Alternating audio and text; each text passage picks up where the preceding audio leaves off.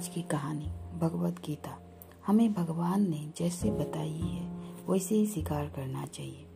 वहाँ पर भगवान कृष्ण अर्जुन को सूचित करते हैं कि भगवत गीता की वह पद्ध योग पद्धति सर्वप्रथम सूर्यदेव को बताई गई। सूर्यदेव ने इसे मनु को बताया और मनु ने इसे इक्खा को बताया। इस प्रकार गुरु परंपरा द्वारा वो योग पद्धति एक वक्ता से दूसरा वक्ता तक पहुँचती रही है। लेकिन कालांतर में वो छिन्न भिन्न हो गई। फलस्वरूप भगवान को इसे फिर से बताना पड़ रहा है। इस बार अर्जुन को कुरुक्षेत्र के युद्ध स्थल में।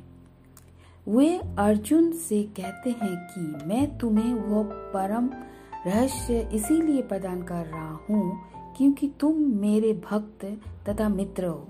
इसका तात्पर्य वो है कि भगवत गीता एक ऐसा ग्रंथ है जो विशेष रूप से भक्त, भगवत के लिए ही है।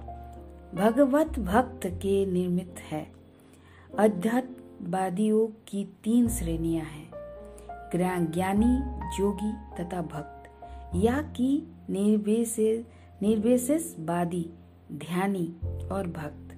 वहाँ पर भगवान अर्जुन से स्पष्ट कहते हैं कि वे इसे इस नवीन परंपरा, गुरु परंपरा का प्रथम पात्र बना रहे हैं, क्योंकि प्राचीन परंपरा खंडित हो गई थी।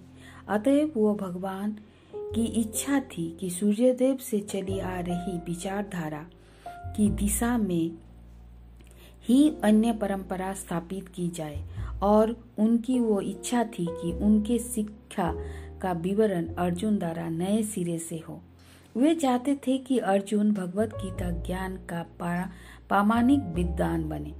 अतएव हम देखते हैं कि भगवत गीता का उपदेश अर्जुन को विशेष रूप से दिया गया, क्योंकि अर्जुन भगवान का भक्त, प्रत्यक्ष शिष्य तथा घनिष्ठ मित्र था। अतएव जिस व्यक्ति में अर्जुन जैसा गुण पाए जाते हैं, वो गीता को सबसे अच्छी तरह समझ सकते हैं।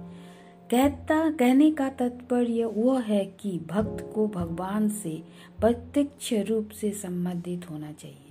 जो कि कोई भगवान का भक्त बन जाता है तो ही उसका सीधा संबंध भगवान से हो जाता है।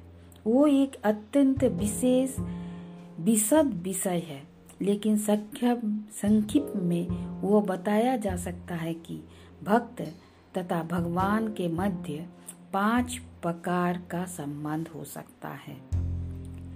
एक, कोई निष्क्रिय अवस्था में भक्त हो सकता है। दो, कोई सक्रिय अवस्था में भक्त हो सकता है। तीन, कोई सखा रूप में भक्त हो सकता है। चार, कोई माता पिता रूप में भक्त हो सकता है। और पाँच कोई दंपत्ति प्रेमी के रूप में भक्त हो सकता है। अर्जुन अर्जुन का कृष्ण से संबंध सखा रूप में था। धन्यवाद।